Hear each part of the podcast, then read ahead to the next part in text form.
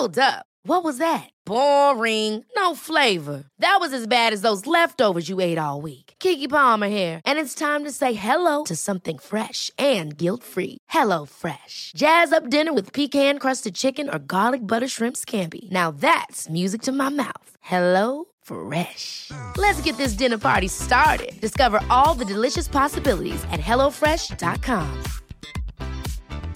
Hey, it's Ryan Reynolds, and I'm here with Keith, co star of my upcoming film, If, only in theaters, May 17th. Do you want to tell people the big news?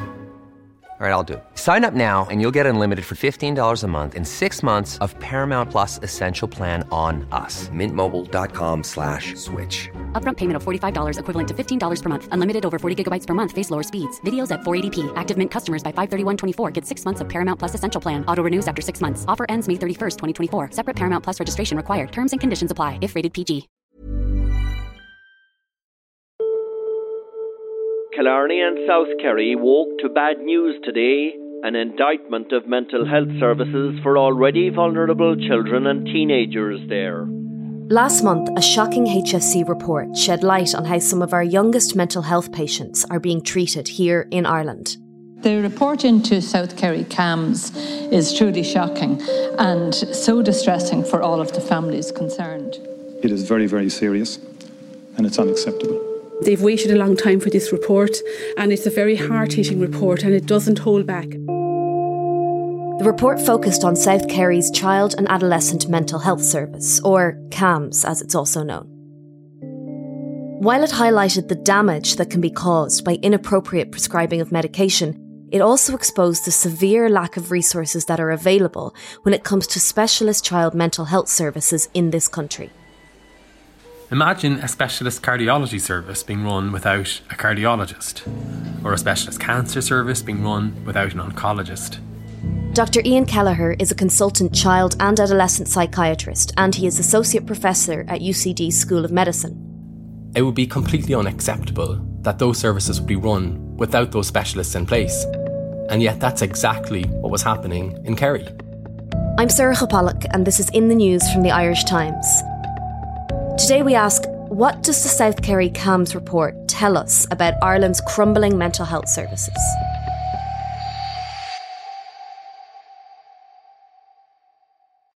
Jennifer Bray is a political reporter with the Irish Times. Jen, a couple of weeks ago, the HSE published a review examining the treatment of more than 1,300 young people who attended the South Kerry Child and Adolescent Mental Health Services over a four year period. What did it find out? Yeah, so as you said, the review examined allegations that young people who attended mental health services in South Kerry that they were prescribed inappropriate medication. Um, this review was led by consultant pediatric psychiatrist Dr. Sean Maskey. What it found was that there were 227 children who were managed by a junior doctor where the diagnosis or the treatment exposed them to the risk of significant harm. How seriously were they affected? What kind of health issues did they face because of the type of medication they were given? I think the reaction to the report tells you kind of uh, how serious it was, you know, and, and I would cover this uh, in, in terms of reaction in the Dáil. And it was described by Taoiseach Micheál Martin, for example, as truly shocking and unacceptable. And there were really strong words from other opposition politicians um, when it was published. In, in terms of how the children were affected, the review found clear evidence of significant harm caused to 46 children, including galactorrhea, which is the production of breast milk, considerable weight gain, sedation during the day, and elevated blood pressure. And the report also talked about the medicalization of ordinary emotional responses in children. There was also evidence of kind of inconsistent, inadequate monitoring of adverse effects from, from medication. And then, and it talked particularly about secondary school children and how, you know, these diagnoses were frequently made without adequate evaluation and often without the input or, or, or full input of um, schools and teachers. How did this all come to light? There is a whistleblower. Um, this is a locum consultant, psychiatrist, Dr. Ankur Sharma. He's the person who first raised concerns in, in 2020. So soon after he joined the mental health services in the area in Kerry, he noticed a file which raised concerns for him. It caused him to look at a number of other files, around seven other files. And then from that examination, he found what he believed were problems in relation to over prescribing and prescriptions. Then on September 22nd, same year, 2020, he wrote to a clinical director and basically he outlined um, some of his concerns and these included repeated use of polypharmacy. Now, when we say polypharmacy, that's basically the prescription of multiple drugs at the same time. Um, he also raised concerns about the overdiagnosis um, of ADHD. What happened then was that a consultant psychiatrist was brought in to do a random audit of 50 files. And the outcome of that was that the whistleblower's concerns were upheld. What about the junior doctor who was responsible for exposing the children to these serious risks, according to the report? What do we know about him? Yeah, so the junior doctor was not actually mentioned by name in the report, and he we know from that review that he's no longer working with the service, but the allegations were made against a Dr. David Cromer, who was attached to the Child and Adolescent Mental Health Services in, in South Kerry. The CEO of the HSE, Paul Reid, has said that disciplinary action if it's appropriate in any given instance that it would be taken but i think he was speaking very generally and you know he was actually saying that it's it's not a so much a specific disciplinary issue with one person but there's a whole suite of what i think he called governance issues that need to be addressed and we also know that the issues raised in the report have been referred by the HSE to the guards and to the medical council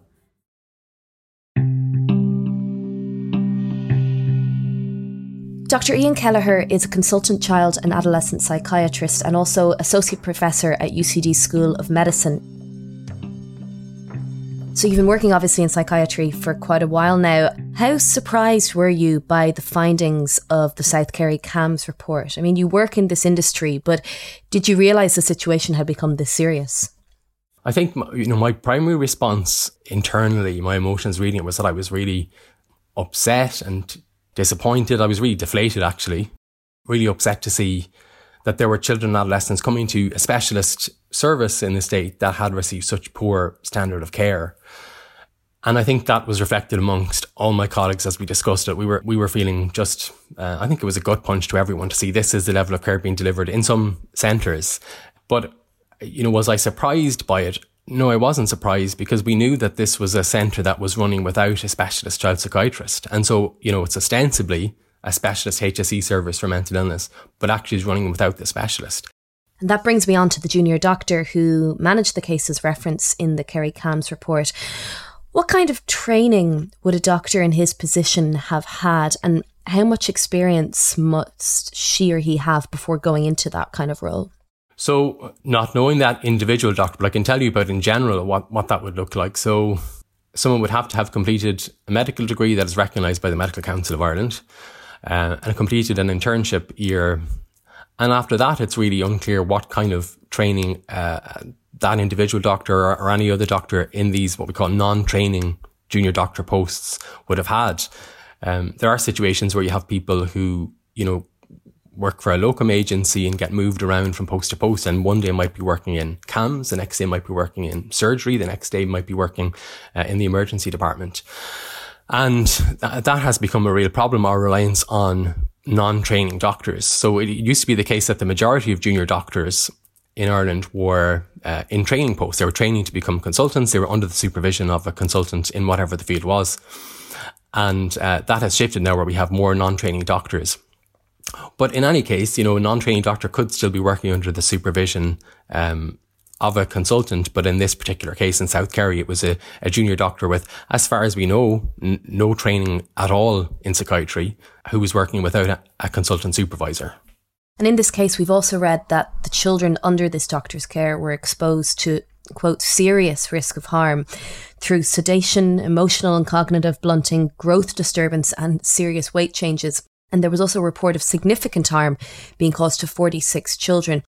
Why do you think this doctor was in this position without a supervisor? I mean, how much is the doctor himself to blame for what happened, or is this more of a national systemic issue? I've seen a lot of comments online about the report, and some of them have made analogies such as if you put a, an apprentice electrician in charge of wiring a house with no supervision from a qualified electrician, would you really be surprised if the wiring was done poorly or wasn't up to standard? So there was a risk of fires. And of course, you know, we wouldn't be. And, and that was a situation here that the service allowed a junior doctor to work unsupervised. And we know that that's not safe. There's a reason why we train people for seven years to become specialists in different areas. It's not simply a case that you can replace them with a junior doctor who hasn't done specialty training. And so I think that is a systems issue. Why was a junior doctor allowed to work unsupervised? It's not safe for patients and it's also not safe for the junior doctor. But overall, this is really a resources problem with the system, right? I mean, how many specialist teams do we have in Ireland at the moment, and is it enough? Uh, we have just over 70 specialist CAMHS teams, and we should have at least 100 teams. And even that, I think, is a bit misleading because people might think, okay, 70 out of 100, it doesn't sound so bad. But actually, when you look within those teams, many of them are grossly understaffed. So some have uh, under 50% of the required staffing to run a CAMHS team. And so resourcing is an absolutely huge issue. I mean, across the board from the individual CAMHS teams to subspecialist services that are supposed to support those CAMHS teams, eating disorder teams, psychosis teams, day hospitals. Those are hugely underfunded and under resourced. And so th- that creates a massive issue when it comes to people sitting on waiting lists trying to see a specialist. There just aren't enough. We have one of the lowest numbers of consultant child and adolescent psychiatrists in the Western world. Why is that? Why do we have such a low number? The biggest part of the issue is just underinvestment in mental health in Ireland. And so the World Health Organization recommends that 12% of a country's health budget should go to mental health. And in Ireland, that's at under 6% compared to, you know, the UK where it's 12%. And so that is a, a massive issue. You can't expect to massively under-resource a system and still it's able to provide the clinical excellence that we would expect from specialist services. And so that is a big part of the issue. But also part of the issue is how we recruit and retain consultants. And certainly there have been uh, posts that have been advertised, including in, in Kerry, where they have found difficulty in recruiting a consultant. I think a major issue is that what tends to happen is when a, a consultant is not recruited, that advert goes back out again and again and again. And of course, nothing's going to change if you just keep re-advertising the same post. There need to be some changes or looking at why are we finding it hard to recruit someone here and what can we do to incentivize somebody coming here?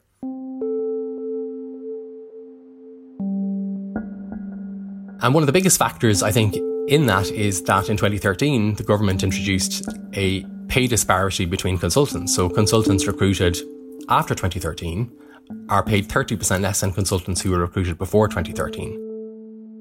And so the reality is you have equally qualified people coming in to do exactly the same job, exactly the same work, and a huge pay difference between them. And a lot of consultants decide, I'm going to move abroad where I'll have a better terms and conditions and I won't have to face, you know, that daily insult of uh, being massively underpaid compared to some of my colleagues. And that's something that the Minister for Health recognised was an issue before he went into government and said that he would address, but still hasn't been addressed, you know.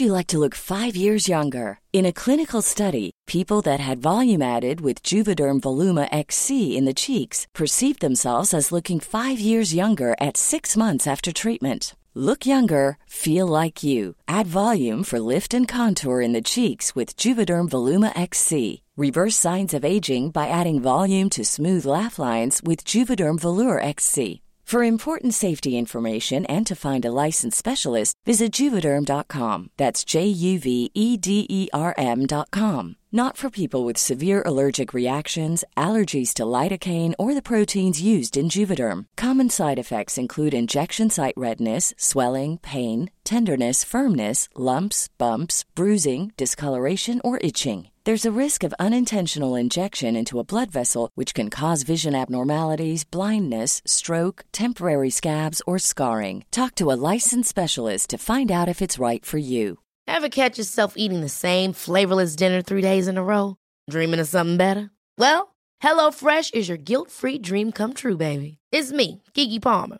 Let's wake up those taste buds with hot, juicy pecan crusted chicken or garlic butter shrimp scampi. Mm. Hello Fresh. Stop dreaming of all the delicious possibilities and dig in at HelloFresh.com. Let's get this dinner party started.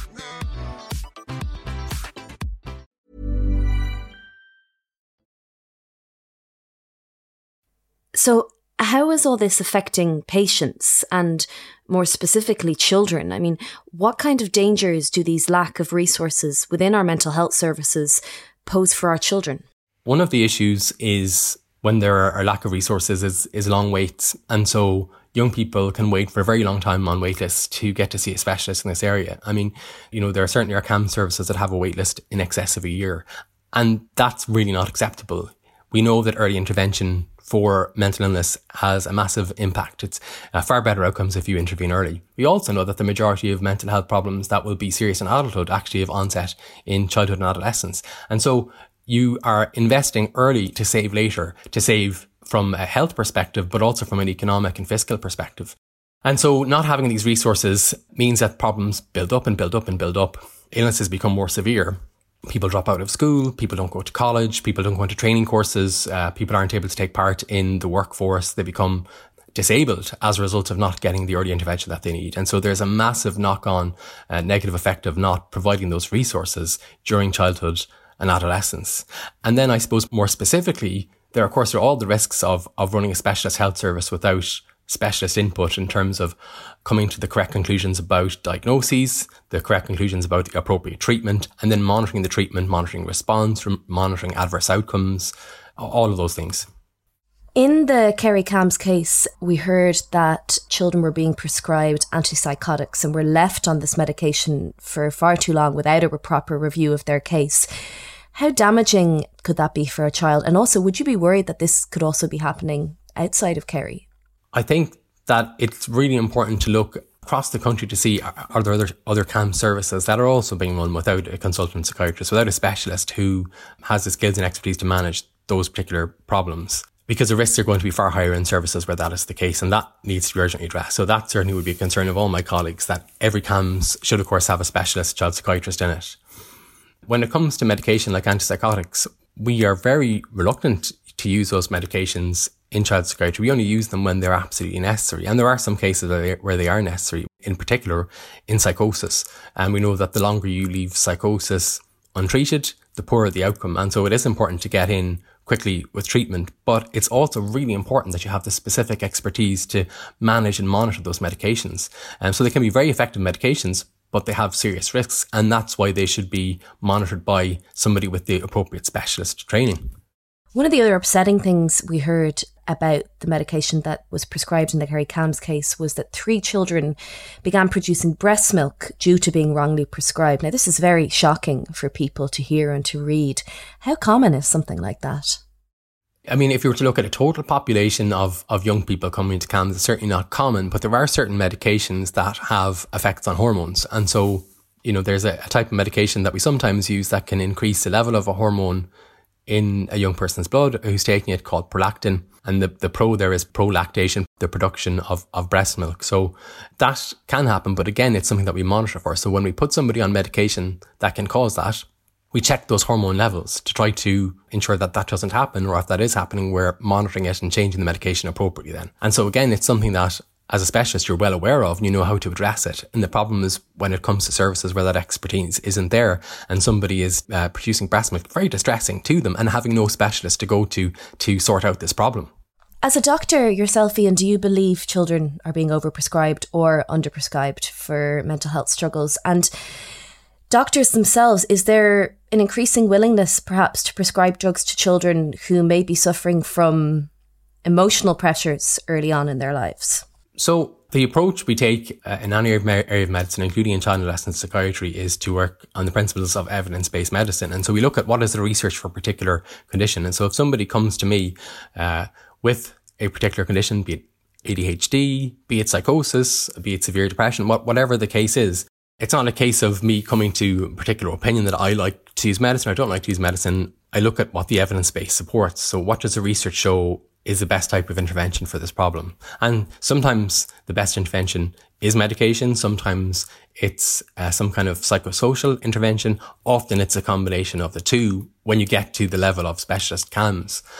And so I think for sure in Ireland, I don't think that overprescribing is an issue. I think often underprescribing is an issue because there is still a stigma about taking medication for your mental health and that you know, the conversation about it's okay to talk. Well, it's also okay if it's needed to use medication, if that's beneficial to you. And of course, in all these situations, it's about weighing up the risks that go with medication as well as the positives that might come from treatment. And where the treatment is not effective, if it is a medication, stopping that quickly again if it's no longer necessary. Where do you think we should be looking to for advice on best practice when it comes to children's well-being and mental health? I mean, is there a CAMHS type provision in another country that we could be styling our services on in improving what we provide? I think the, there are a lot of countries that do CAM services very well, but I think we certainly have more than the capability of doing them very well here too. They just have to be resourced. And so it comes back to the issue of, you know, you have to fund these services to provide it. And so we have some of the best training in the world for doctors. But the reality is people go into posts and then I think the word that's often used is firefighting. People feel like they're so overwhelmed that they, they don't have the resources to provide the clinical expertise that they have been well trained to provide. And at the moment, we're not training enough. You know, how do you, how do you attract people to particular areas? I think the, the you know, the, a phrase that's said again and again uh, across all industries, not just in healthcare and so on, is you have to see it to be it. And actually, child and adolescent psychiatry is, is quite a big specialty. And yet, only two of the six medical schools in Ireland have a professor of child and adolescent psychiatry. My own institution, UCD, Trinity College, have a professor of child and adolescent psychiatry, but RCSI, UCC, NUI Galway, University of Limerick, none of them have a professor of child and adolescent psychiatry. And if you go through your years of medical training and you're not exposed to that specialty sufficiently, you don't have a leader in the medical school to look at, you just don't consider it. And so how do we improve our services too? Well, we need to resource it. That includes from a, a, level of medical students getting the appropriate exposure so they see it and they can think, oh, that could be me. I could become that. Jen, what about the parents of the children who were impacted by this? What have they been saying? Yeah, I think parents by and large have been speaking about their devastation. They've been talking about, you know, the effect that it's had. Uh, Sinn Féin TD Mark Ward, he talked about how after this review came out that he travelled down to Tralee and he met parents and, and children who were directly impacted. And he talked about how, you know, you could see devastation in the eyes of the parents because as a parent, you know, obviously it's it's a very, very difficult situation for them. Soc Dem's co-leader Roisin Shortall also said in the Dáil that, you know, these parents, they did the right thing. They went to the mental health services for professional help. They waited years to access the service. And then this happens. Um, and, you know, I note as well in our own paper that we carried a report of one father who spoke about his kind of immense pain, his anger after his 14 year old son went from being this really happy, bubbly child into, I think, what he described as a zombie after he was prescribed a cocktail of drugs. So the parents are obviously looking to see what their response will be from the government in terms of the, the fuller review that's been commissioned. And obviously, there's a lot of parents who want to take legal action too. How has the government responded in the weeks since the report was published? What measures have they said they're going to definitely take? They're looking at two issues at the moment. The first is what kind of non adversarial process can be put in place to help families who are considering pursuing legal action. And we know there are at least, to the best of my knowledge, 100 families who are considering that. And those talks, they're kind of scoping talks, they're still ongoing. I think the second piece of work, a big piece of work, will be this nationwide audit that we've heard about. This has kind of two aspects. So there'll be a nationwide audit into prescribing practices. And then there is also going to be an audit in relation to compliance with the operational guidelines in those CAM services. Those two were announced by Micheál Martin. What we're waiting to see at the moment will be the terms of reference of the audit, you know, who will carry this out, what are the parameters. And I, I you know, we were told that we would ex- expected to hear that quite soon. So I would expect an announcement on that shortly. What about the Gardaí? Are they getting involved in any of this? Yeah, so Gardaí are uh, they're considering at the moment whether to launch a criminal investigation. They have invited parents of young people who are affected by the deficiencies in, in the mental health service to contact them. You know, they've, they have the report. They said they're examining the report in context of whether there are grounds to commence a criminal investigation. So obviously that work is going on at the moment, you know, and they've said that any parent or a guardian or a young person who believes they've suffered any harm and they want to talk to the guards, you know, can do so. They've also talked about how any assessment will be carried out by a specialist team, which I think is important to reassure parents and that all contacts will be treated sensitively. And obviously that's really super important, um, for, especially for kids who've suffered and potentially quite a lot. So, you know, those investigations are going on in parallel with any conversations with the parents and, and the young people. Jen, thanks so much for your time. Thank you.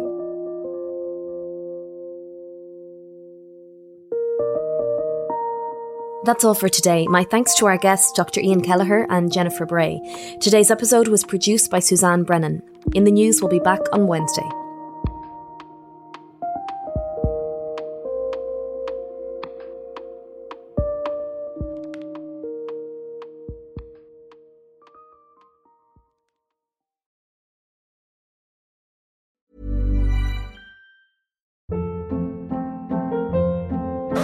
Hold up. What was that? Boring. No flavor. That was as bad as those leftovers you ate all week. Keke Palmer here, and it's time to say hello to something fresh and guilt-free. Hello Fresh. Jazz up dinner with pecan-crusted chicken or garlic butter shrimp scampi. Now that's music to my mouth. Hello Fresh. Let's get this dinner party started. Discover all the delicious possibilities at hellofresh.com. When you need mealtime inspiration, it's worth shopping Kroger, where you'll find over 30,000 mouthwatering choices that excite your inner foodie. And no matter what tasty choice you make, you'll enjoy our everyday low prices, plus extra ways to save, like digital coupons worth over $600 each week. You can also save up to $1 off per gallon at the pump with fuel points. More savings and more inspiring flavors make shopping Kroger worth it every time. Kroger, fresh for everyone. Fuel restrictions apply.